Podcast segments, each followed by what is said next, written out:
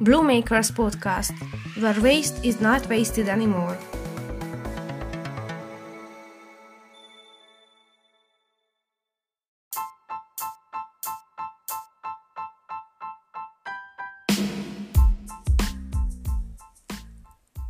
Hey, hey, again.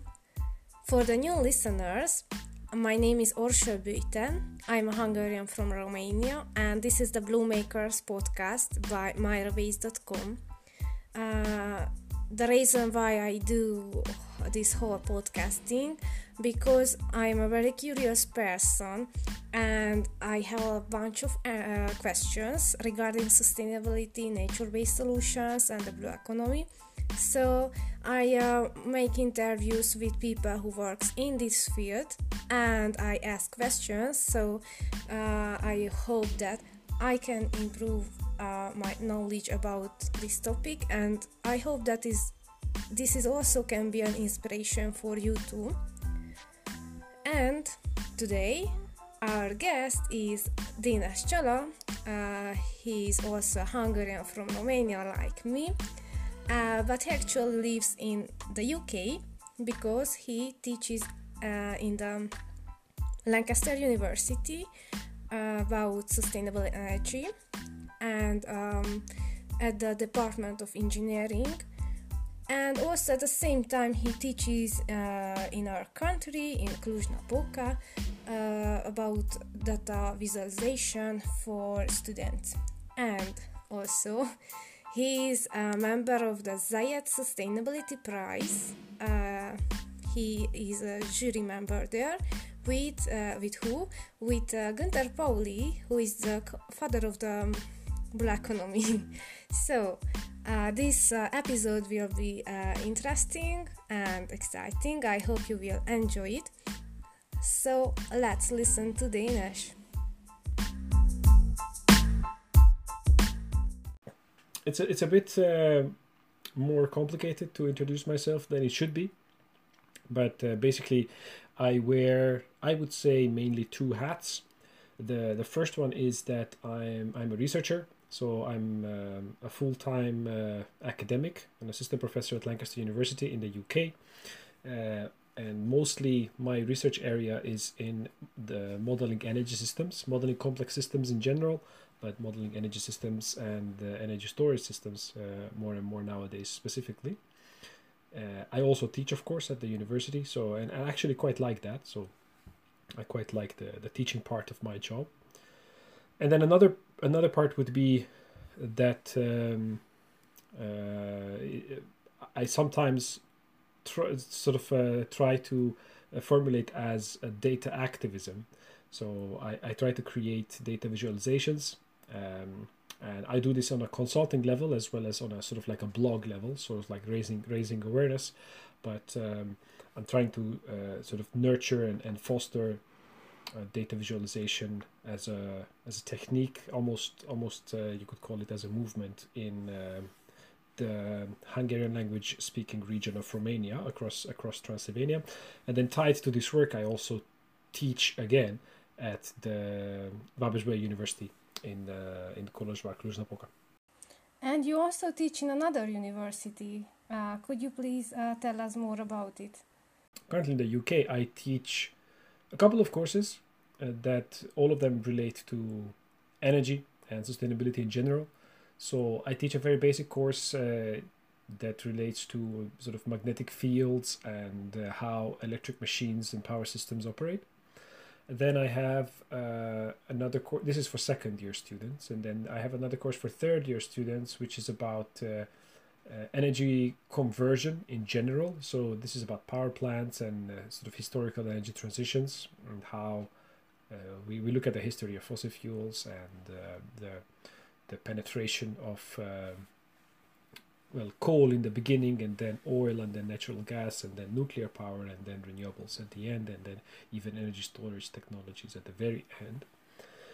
And then i also teach a fourth year course. So in the uk education system and the engineering degree the fourth year is an integrated master's degree. This is kind of like a master's level course.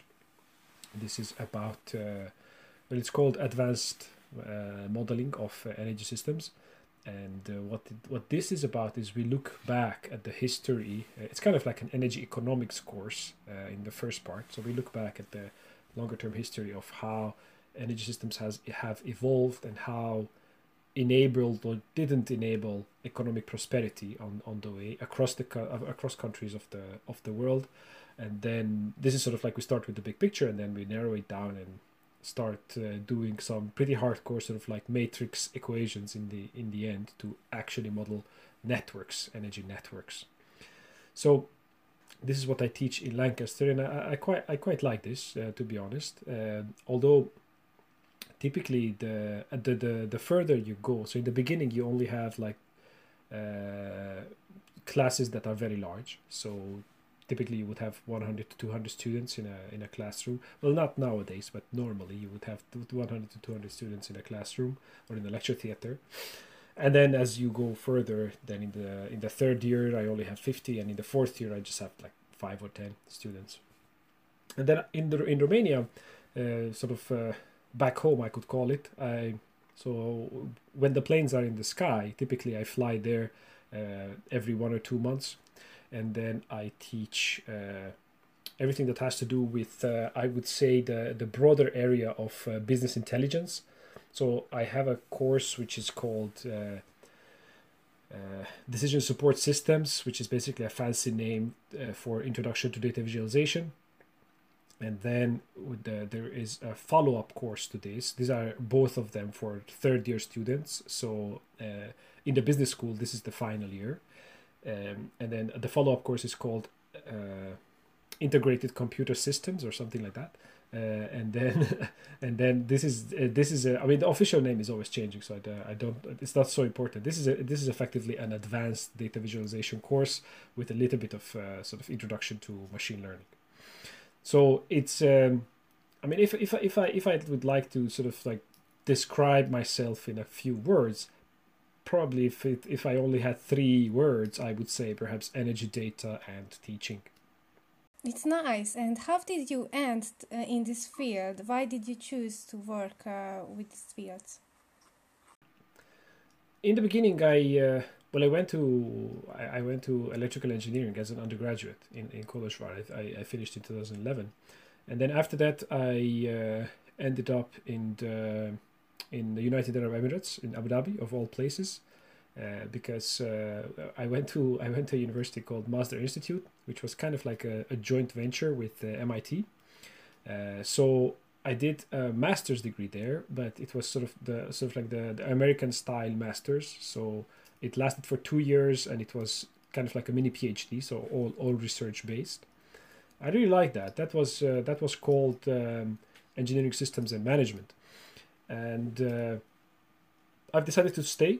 So I continued for another three years, and I did a PhD, and then uh, eventually that, that was called uh, interdisciplinary engineering. Uh, and then I managed to I managed to do it sort of like commuting back and forth between Boston and Abu Dhabi.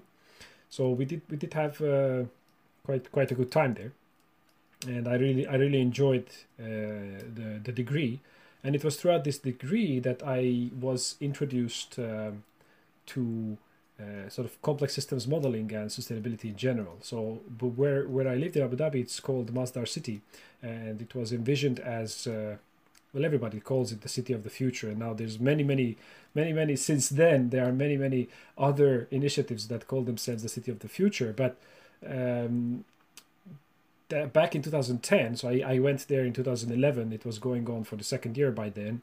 It was really sort of like uh, something remarkable so they they had a 10 megawatt solar power plant on the campus, and then we only had like electric vehicles on the campus, and everything was like it's hyper expensive but also hyper sustainable materials, and then like very very good insulations. So it was kind of like futuristic.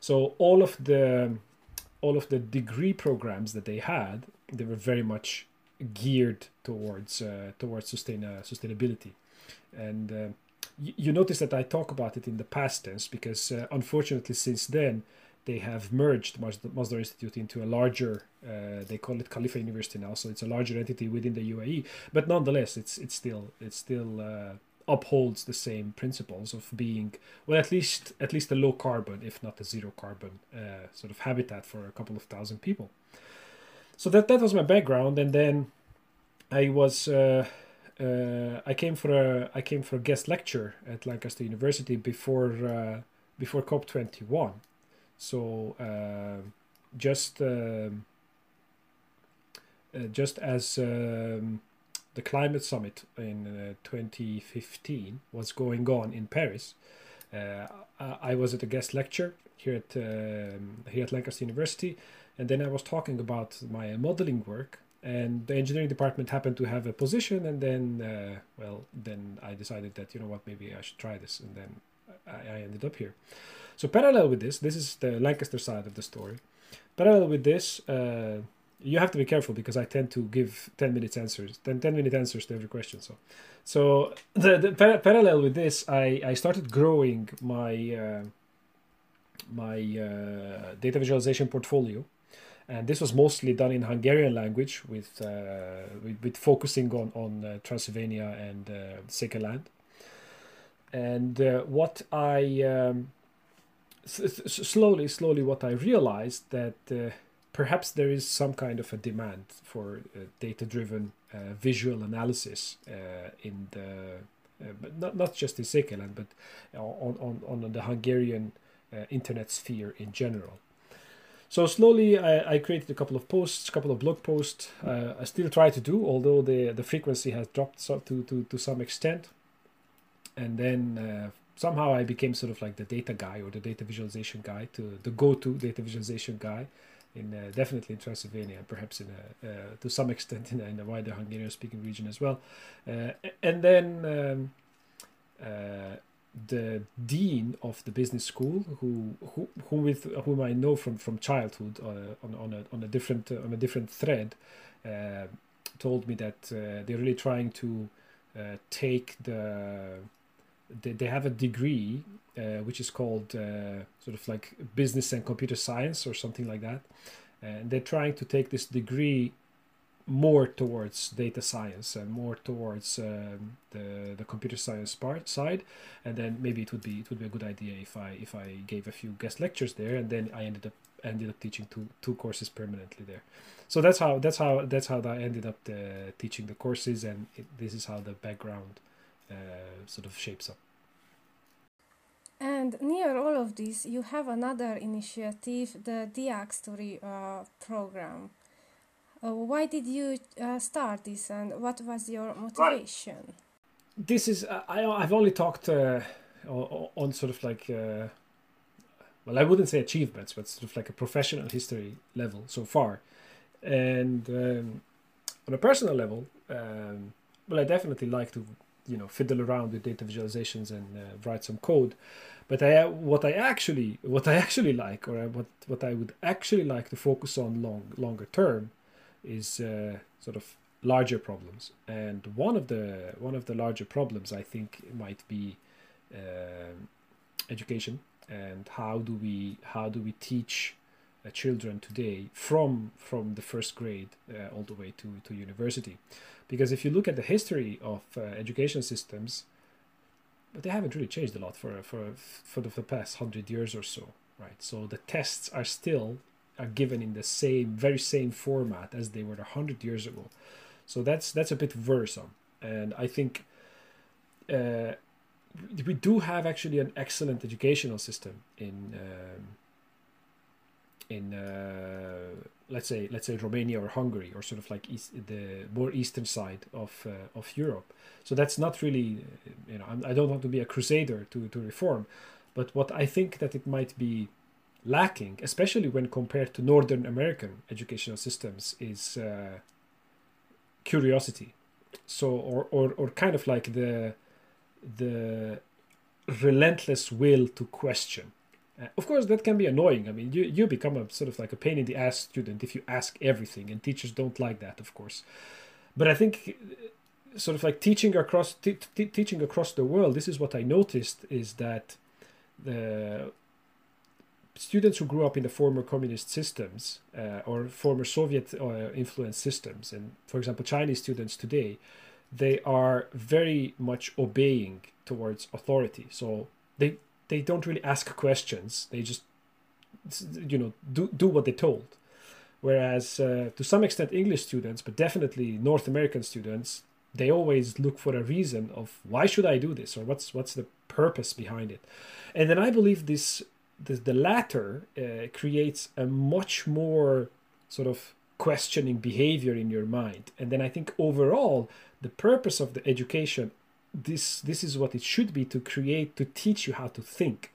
Because if you don't think then you cannot question anything and then you accept everything. And that's not you know society is not going to progress like that. So i also think that there's a uh, there, there's no real culture of debate in, uh, in, in in let's say the the post-soviet educational systems so this is sort of like the the philosophical background of why why do I want to why do I want to do anything that relates to education. But uh, yeah, I, it's kind of like a, a, a, little bit heartfelt wherever wherever something about education is going on, and I I would like to you know if I have an opinion, I will I will say it. Uh, and then in this case, I did have an opinion. So what happened is that uh, we we have uh, we have seen, of course, as we moved online in the beginning of uh, the, the pandemic. Uh, the education system was already sort of not really able to cope with education in the school, let alone it was kind of like a bit headless and was just running running uh, hot-headed. So there was there was a clip. It's not it's not so important. There was a clip where uh, sort of a, a, a teacher start, started with uh, started talking with one of the students in kind of like an unacceptable uh, cursing kind of kind of manner. So then I was like, you know what, this is not so cool. So, and this is hap- this is happening all across the country, perhaps multiple countries all the time. And what is the, you know, what what are the mechanisms that we can use in order to look at this problem. And there are not that many. It's actually quite a difficult problem both from the student side as well as the teacher side. If you know if the student is not really behaving in class the teacher doesn't actually have that many instruments at his hand other than the grades. Uh, so if the, if the grades don't work it's quite a difficult situation. But uh, perhaps it's even worse on the student side because if let's say the the teacher is abusive and it doesn't have to be like physically abusive. It can just be you know public shaming in front of the class which uh, does tend to leave a mark that lasts over let's say multiple years uh, then that you know people don't forget that. And that, that's not really cool because then obviously if this is the environment that you need to operate obviously you're not, you're not going to develop this uh, sort of culture of asking and being inquisitive that i asked before. So you could say that it's sort of like not a very welcoming environment. Obviously, this is just uh, I would I would hope that it's the exception, but it does happen. It, I, I would say that it does happen at least in, in every school in in Romania, uh, at least in uh, for for the case of some professors or some teachers. So then, what I said, okay, you know what? Let's have let's have a collection of uh, these uh, stories that have happened throughout throughout school school life and let's have sort of like a safe, secure, anonymous place for collecting them. And so this is what I did, and definitely I didn't do it alone. Uh, I had a lot of help. Uh, we, there's a there's a, actually there's a very awesome uh, organization for youth run by youth in uh, in Kolozsvár called Érted. And then uh, yeah, these guys were like uh, really really jumping on the idea from the beginning, uh, and also the association of Hungarian students in uh, in Romania. Students as in as in high school students, or I I I, I might uh, yeah I think that that's the correct way of saying that. So then uh, with these with these stakeholders, we, we set up basically a platform for collecting these stories and presenting them to the public. Because after kind of like uh, going back and forth a few times and brainstorming, we decided that offering public visibility to these stories that have happened to people and not just students also parents and also also teachers. So the public visibility might be the best way to actually raise enough awareness that this uh, this becomes uh, this becomes a discussion for uh, uh for the for the public discourse.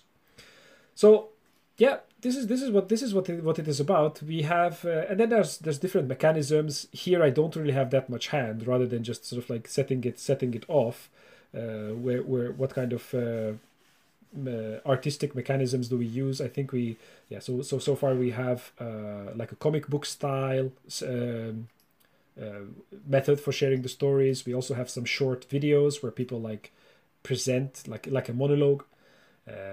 So yeah, that, that's going that's going quite well. Uh, I'm not so sure about the end impact because obviously it's very difficult to measure, but so far the response have been quite positive. I think it's a very important step because uh, a lot of times we talk about uh, how to solve a problem or realize something, but we don't talk about the impact of the human psychology. And I think uh, without uh, stable um, mental health, we can't focus on solving problems in the world. Absolutely, that's absolutely true. And uh, if you, for, for example, if you look at the if you look at the breakdown of, uh, let's say, public health funding, uh, for example, in the UK, the share of uh, mental health funding is much, much higher than, than let's say, in, in, in Romania. And then if, if, if you want to be sort of like hostile, you could say that perhaps people have more problems here. But uh, even if that's true, the share is still way much higher. So I do think that they realize that this uh, this is something that you need to that you need to pay attention to. So, congratulations for uh, all of this. And uh, another question that came into my mind that you are also a member at Zayed Sustainability Organization, and if you could tell us more about it. Right. So if you uh, i'm not sure i'm not sure people might not know so maybe i just give you a quick summary of what, what actually is the Zayed sustainability prize. So what what you're talking about is that uh, i am a member of the of the selection committee for the high school's Zayed sustainability prize. And then this is an awesome prize. So what it does is that uh, so back in the day uh, i think it started about 10 years ago when i was still living in abu dhabi. And uh, we had an initiative with a couple of my friends uh, where we went around the world and extremely remote regions and sort of like uh, let's say let's say with limited limited financial opportunities uh, to schools with limited financial opportunities. And then what we did we tried to well hold lectures lectures to them about uh, sustainability and renewable energy in, in, in general. And then a lot of times these were like extremely humbling because you know if you're if you're in a in a small village in the himalayas or if you're in a in a small village in the in the savannah in uh, next next next to kilimanjaro the effects of climate change are much more tangible for you because these are the regions which feel the effects of climate change first. Like for example we were we were uh, visiting uh, three schools in the Kilimanjaro region, and they said that it's very very uh, tangible because they they are growing uh, they are growing coffee, and the coffee crop the the coffee crop has been moving up the mountain year by year. And then it's like a measurable amount. Like they have to go higher and higher with their coffee fields uh, year year by year. And then they also have to switch. They sometimes some crops don't support it. So um, I, I remember that they had to switch one crop for another, and then they don't have enough expertise to grow that. So it's uh, uh, it's it's very very very very uh, close to to the people. It's not something out there. Sometimes you know, especially Europe, because the climate doesn't change that much. It's it's we we people people tend to kind of like uh, downplay its importance or, or something like that. So so there the people are very very close to to to the impacts and the same in same in uh, for example uh, the Himalayas where the glaciers are uh, not supplying as much water as they used to even 10 years ago. So what we did is we went around a few schools uh, mostly mostly in Africa and uh, Asia but especially Southeast Asia. And we held uh, educational workshops. And then throughout this work the the people at the Zayed Future Energy Prize they took notice uh, that you know we were working with schools, so they thought maybe it would be a good idea to to have someone uh, from our organization in the in the jury. And then um, in the beginning, it was one of my colleagues who was in the jury, and then I I I, I uh, took her place. And basically, that what the prize does is it's I think in the beginning it used to be uh, split um, on uh, organizations So there was high school a prize for high schools, a prize for small corporations, NGOs, and large corporations, and it's a significant prize. Like for high schools, each school gets, I believe, hundred thousand dollars, and then for organizations and corporations, I think it's a million dollars. So it's uh, it's it's not it's not toy money. Uh, and then what they are expecting is uh, projects from around the world uh, that showcase sustainability uh, leadership or sustainability, especially in the beginning. More there was more emphasis on renewable energy in the beginning of the 2010s. Uh, but now, now it's shifted, and it, it, they were they were even called Zayed Future Energy Prize in the beginning, and now they shifted their name for sustainability. So I think as they become as, as they became 10 years old in in uh, 2019 uh, they uh, revamped the structure a little bit so now there are topical areas instead of organizations so now there's like i think water health energy food uh, something like this uh, and water so but the high schools part it's a bit special so it basically what it happens is that the schools submit proposals of a plan for $100000 of some kind of uh, typically renewable energy, but sustainability in general, uh, improvement that they would like to make to their campus. And then uh, the world is split into regions. It's like there's like the Americas is separate, Africa is separate, like Middle East is separate, Europe is separate, Asia is separate, Oceania is separate. And then in each of these regions, uh, we award one prize. So uh, the the top school gets uh, gets hundred thousand dollars to actually implement the project that they have been doing, and then the the response to that just it just has been amazing. So like the most of the time these these projects are student driven and uh, in some cases even student managed. Uh, in other cases they they are teacher managed, and then uh, yeah ma- many schools they submit uh, stuff like they want to build a solar power plant or a solar roof uh, for for their schools. They they have erected wind turbines, biomass uh, uh, biomass power plants, or biogasifiers.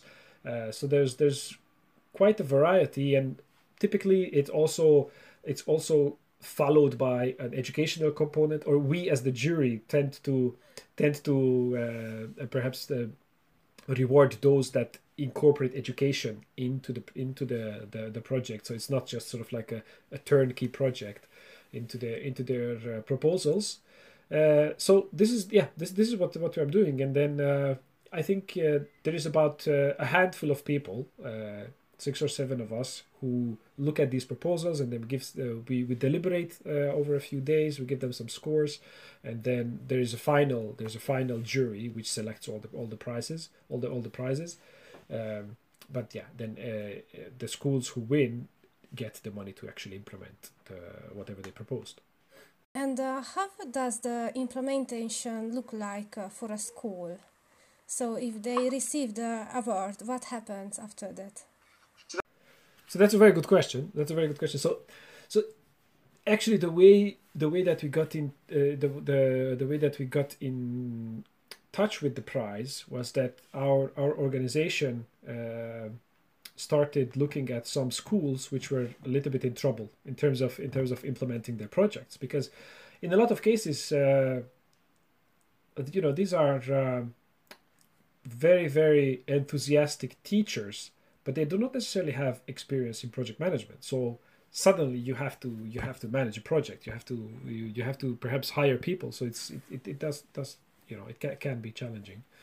So typically what what happens is that uh, already when they submit the the proposal uh, the very good the very good proposals have like price quotations. Uh, they have uh, totally broken down by the component so let's say let's say a certain school uh, wants to uh, wants to build perhaps some some improvements to the campus. Maybe they want to change the lights to LED lights. Maybe they want to have uh, some a small energy storage in on the campus. Maybe they want to have some on-site energy generation either via, via photovoltaic panels or via uh, a wind turbine.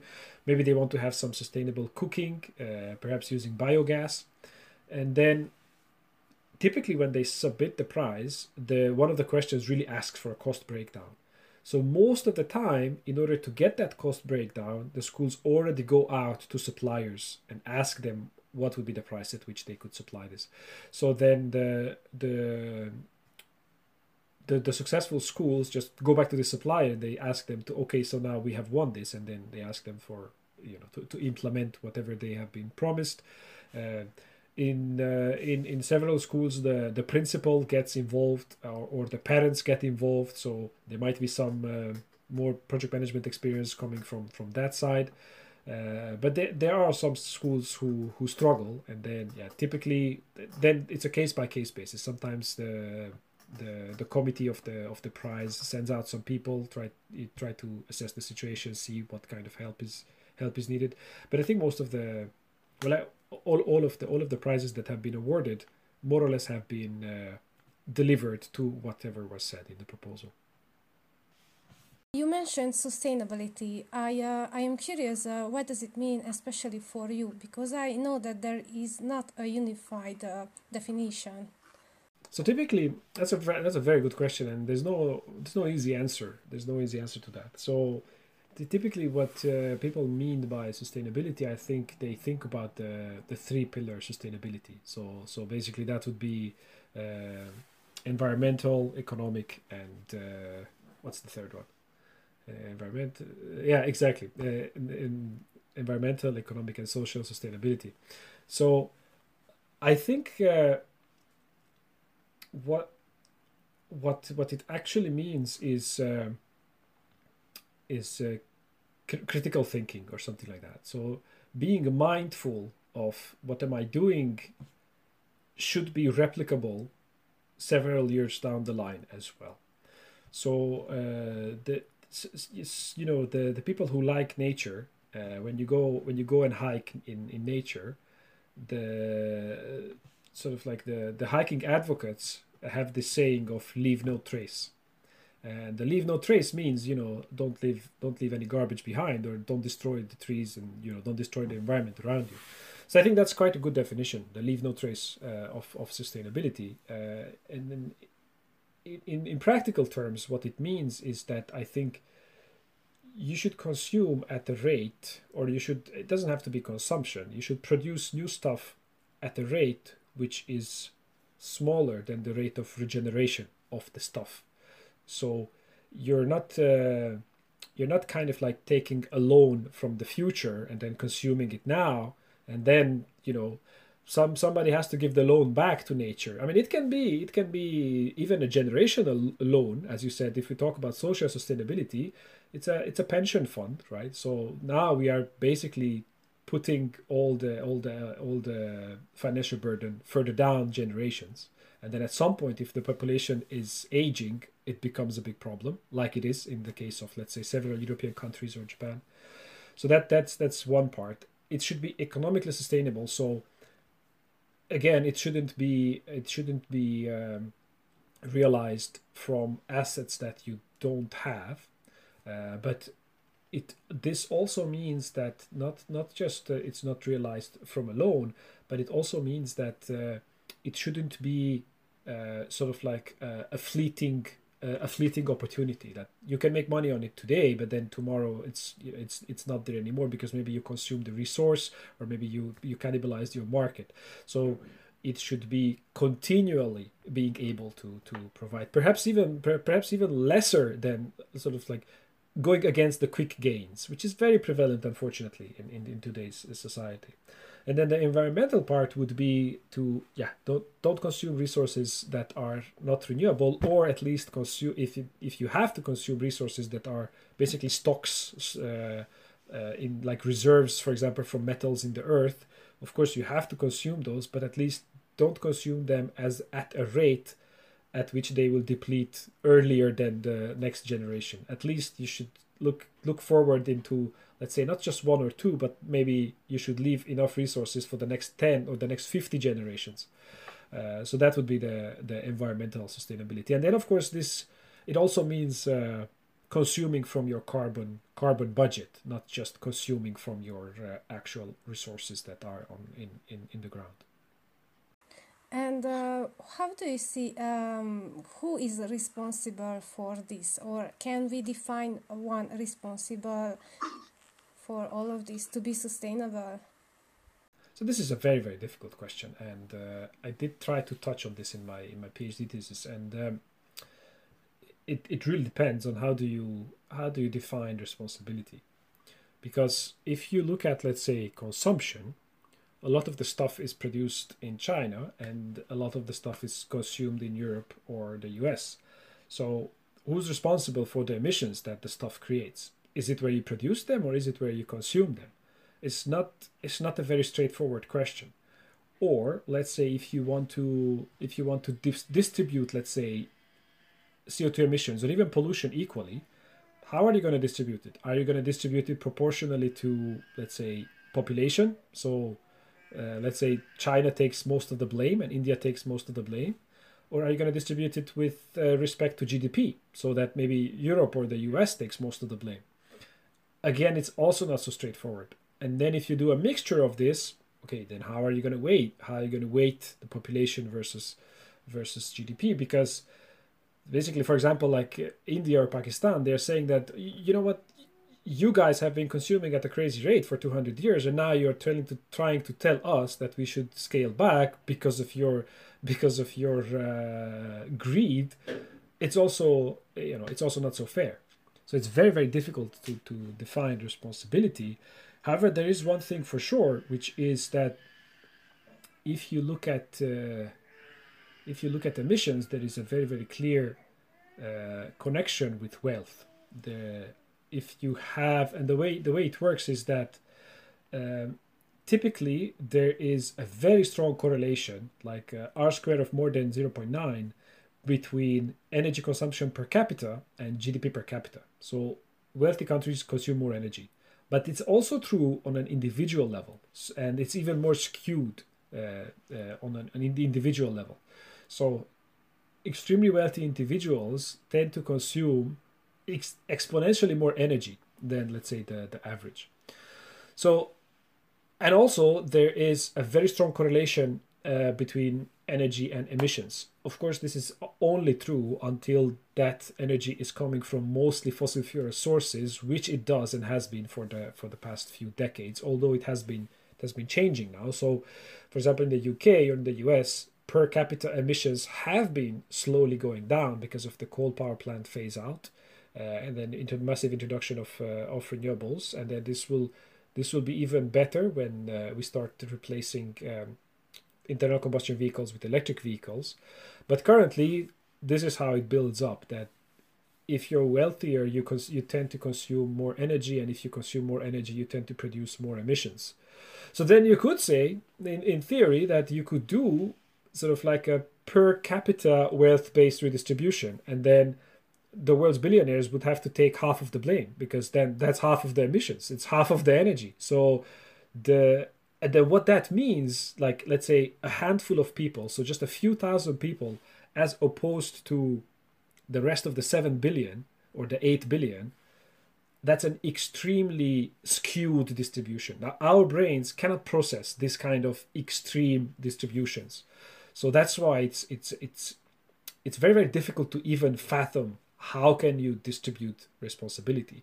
So yeah i would say yeah most of the most of the responsibility is uh, basically the the wealthier you are you you should have more responsibility. But at the same time i don't want to state this very strongly because uh, it does open up a deeper question. Like oftentimes we uh, i think uh, especially across social media we start seeing the question of uh, whether capitalism is good or not and uh, whether you know alternative systems are, are better.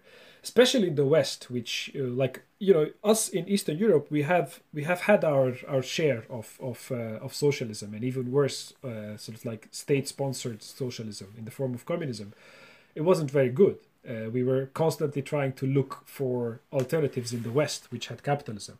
And now the the, the western countries especially north america and, and, and western europe they're trying to look at socialism as you know saving us from the the inequalities that capitalism has produced. So I would I would actually be mindful a little bit of, of that because the capitalist system has actually produced yeah overall there is extreme inequality but overall the whole population is actually much wealthier than let's say 100 years ago so, and the trend is increasing uh, so I, I, I wouldn't I wouldn't go as far as trying to dismantle that. You know what? If you're extremely rich, which is probably enabled by the mechanisms embedded in capitalism, then you should be you know one to one responsible for for for let's say the climate crisis. But I would say that there is a weight that is possible to discuss in terms of uh, even if it's not one to one, probably it should be weighted a little bit. And how do you see who can do more for uh, uh, sustainable transition companies or uh, individuals? companies have to make money, so they can't. It's it has to be individuals, but it's also not so, not so straightforward because you as an individual, as as I said, the the distribution is extremely skewed, right? So you as an individual, your carbon footprint it's much smaller if you live, let's say, in uh, in in India than if you live in in Germany. But that's not because I mean just that's just how society is constructed. The different kinds of let's say luxury or comfort services that you are using. So there's there's definitely you, you can change you can change the way you think about energy. So you can you can definitely change uh, you, you you can get an electric car. That would be good, but only in countries where energy is produced mostly from hydropower or renewables and not uh, sort of like limited amount of, of, of coal. So that that's quite uh, quite a high impact. People say that uh, reducing flying it's it's definitely the one of the one of the highest uh, going going vegetarian is, is one of the highest so but these are on an individual level these are difficult choices right so i am not much of an advocate for going on for individual direct action. It is possible. It's very possible, and it's it's very very good. But I would say that it's much more effective if individuals utilize their collective power. So individuals, well, if democracy is working the way it should, individuals, in theory, elect governments. So they should be able to exercise sort of like asking the government, you know, the government should have a responsibility towards the people uh, in terms of fulfilling whatever the, the people's will is. So what people could say is that they could have like they could create enough agitation or enough public discourse so that they would slowly force governments to introduce market mechanisms and then i would still stay within the free market. But then if you introduce market mechanisms to uh, effectively penalize um, non-sustainable market practices, I think then the free market should should should uh, should be able to equalize the, the differences. So, and then there's there's already there's already examples of this. Like we have carbon tax in Europe, we have carbon tax in Australia. Um, like Tesla, for example, uh, electric vehicle uh, company, most of their money is not made on uh, on cars, even though they manufacture damn good cars. Most of their money is is made on trading their certificates, trading their sustainability certificates to other automakers who are not as sustainable as them. Uh, so I think uh, we should we should we should have faith that the market can. Uh, of course, it's very difficult to decide what kind of market mechanisms of to use, right? Because like even even with renewable energy introduction introduction of renewable energy, like Germany decided to use a market mechanism, and then they have embedded the price of uh, creating uh, renewable energy generation capacity into the into the actual electricity tariff, which of course the the suppliers push down onto the people. So now the electricity price is, is much higher than it used to be.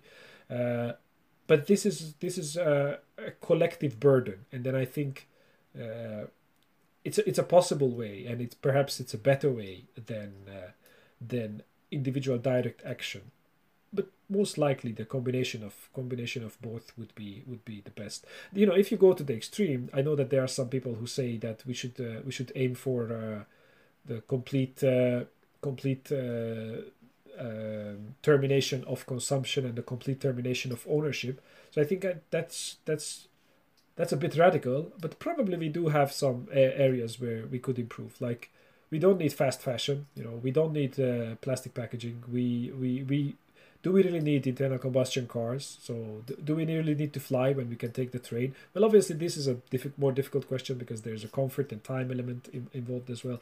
But in terms of the, you know, if you go to the supermarket, you nowadays you have a choice. You you can try to to buy the stuff that is in the paper packaging or buy the stuff that is in the plastic packaging or if if you if you can buy something you can you can buy it that is that you can buy something that is made of wood or you can buy something that is made of plastic it's just you know it's cheaper so you do have you do have choices so especially if you have the economic comfort to to make these choices then you should make these choices perhaps Back uh, to the beginning of your answer, where you say that uh, companies can't be uh, do more than an individual, I would ask that. Uh, so you think that a company can't be profitable and at the same same time um, environmentally and socially sustainable?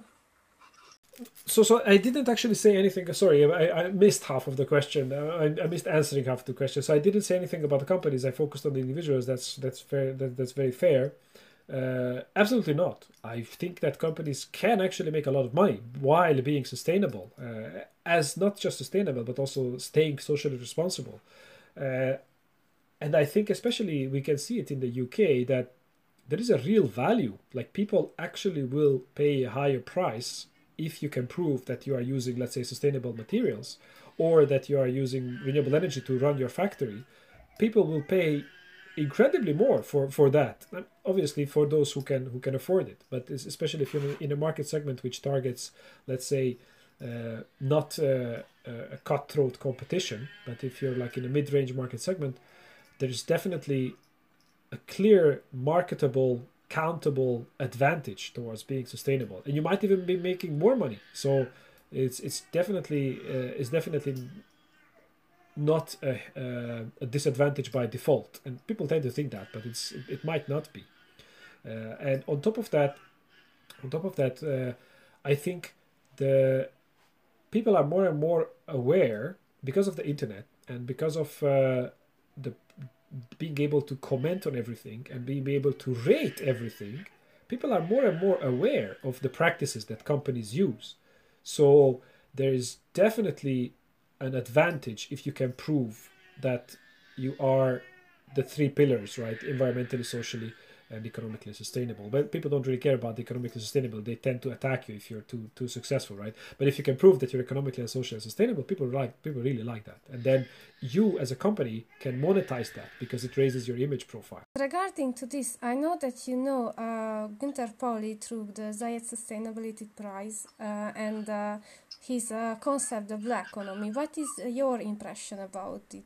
So that yeah, definitely we are we are we are we are, we are both sitting on the selection committee of the of the high of the high school's prize, and then uh, as far as far as I understand, he's he's talking uh, very much along along the same same lines that instead of uh, well well, I think what he says is what what he's trying to say is that greenness and sort of green technologies have become kind of like an overused word and uh, the, the he he tries to replace it with blue. Uh, first of all, because the planet is blue, and whatever is blue is blue for the it's it's uh, it's good for everything, and the sky is blue, and these are you know these are these are uh, the, positive feelings uh, in us.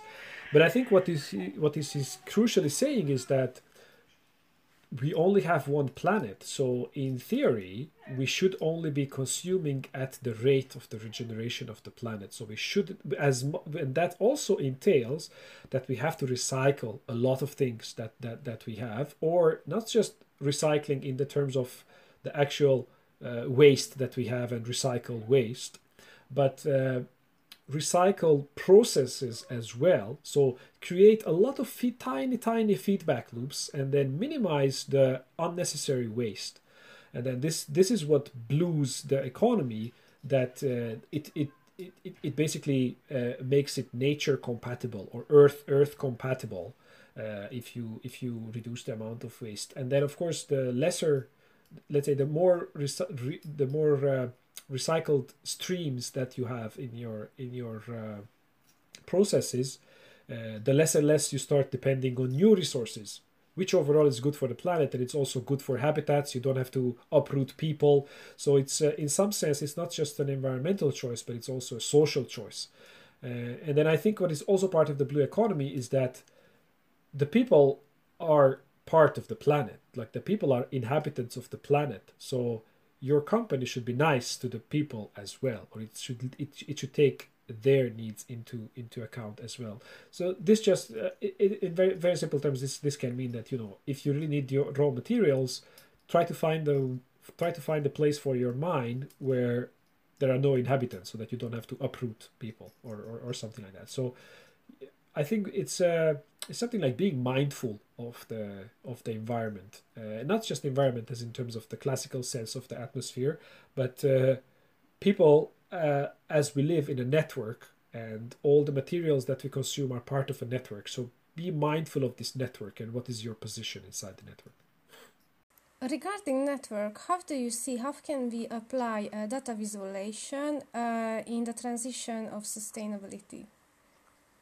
So one of the most uh, one of the most uh, prevalent news uh, stories of 2019 was a visualization called the climate the climate stripes. I forget who's uh, I forget the name of the researcher who created the climate stripes, but it's basically just a few uh, a few vertical lines showing uh, different uh, colors of temperature, and then it just shows how much sort of like the overall the planet uh, warmed, and then various kinds of uh, social media profiles started to being full with climate stripes calculated for cities, countries regions or the global ones uh, as a whole. In fact, I did I did uh, for all cities in Romania and Hungary. I create I calculated the climate stripes. So what I mean by that is that everybody from the from the National China Post to the New York Times published this, uh, which created discussion and which created awareness. So our world today is extremely visual, and there's a there's even a psychological effect. It's called the picture superiority effect. So we look everything on among text. We look for the pictures first. Uh, so uh, and then data visualizations are kind of like in between. Uh, so if we manage to convey powerful messages via data visualization, people will listen because it comes through the noise of text. It kind of like raises above that. So I think uh, that that's how that's how data visualization can help by creating more awareness. And if someone would like to uh, start to learn uh, data visualization, what would you recommend? Where should they start it? They should write me because sometimes I hold courses. so that's uh, it's it's kind of like a half joke. So uh, there is an excellent resource called uh, Data is Beautiful on Reddit. It's a subreddit. Uh, Data is Beautiful, and people post all kinds of stuff there and usually they they say the tools that they use in order to create those visualizations data visualization is very much a you have to kind of sit down and learn kind of uh, uh, of a of a of a subject so you have to invest an incredible amount of time trying to copy others work and then once you start having enough uh, experience uh, of copying then you start understanding how do these tools work and then you start creating your own. Because there's no unified you know one one one size fits all tool. There's like literally hundreds of tools they are better in one task or, or another. Some people say that you know you could try to start with a dashboard type application. So power bi or tableau or Qlik is quite a good quite a good tool or even google data studio uh, i would i would advise a little bit against that I would say that you should try to learn the basics first. You should try to learn because these tools they do a lot of lot of things for you. Like they automatically create the visualizations, they create the axes, they create the labels, they select the colors, and you don't know why why are they making those choices. Like as incredible amount of work that has been put by the engineers at Microsoft or Tableau to making those choices for you. It's much better if you actually understand why the choice is there, because otherwise it becomes inadvertently manipulative. You don't know why people are not taking the message that you intended away from your visualization.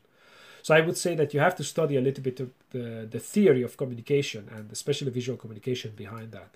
One very good resource for that is the the University of Washington's uh, Interactive Data Lab.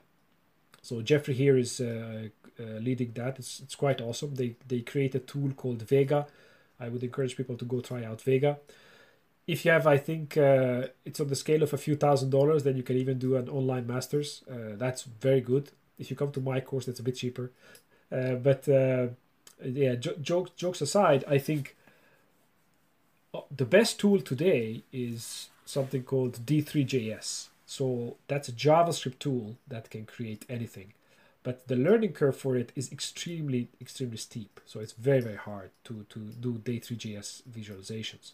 So what people can people can uh, a path that people can follow is typically start with a dashboarding tool like Power BI, and then once you start hitting the limitations of Power BI, then you look at some other tools. There's there's a plethora of free tools online. Some of them are even uh, developed by Hungarian developers, uh, and then slowly you have to uh, start uh, just looking at the demos, looking at the tutorials. You have to you have to start clicking, and uh, once you have started clicking with the tool for a month, then you can start importing your own data and click with your own data.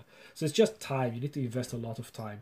But the data visualization community is sort of very uh, well well well knit together. It's like tight tightly knit together, and uh, people follow each other on Twitter. People people follow the subreddits. There's a Slack channel, and uh, you will be welcome if you just say that you know, uh, hi everyone. There's Data Visualization Society on on on Slack.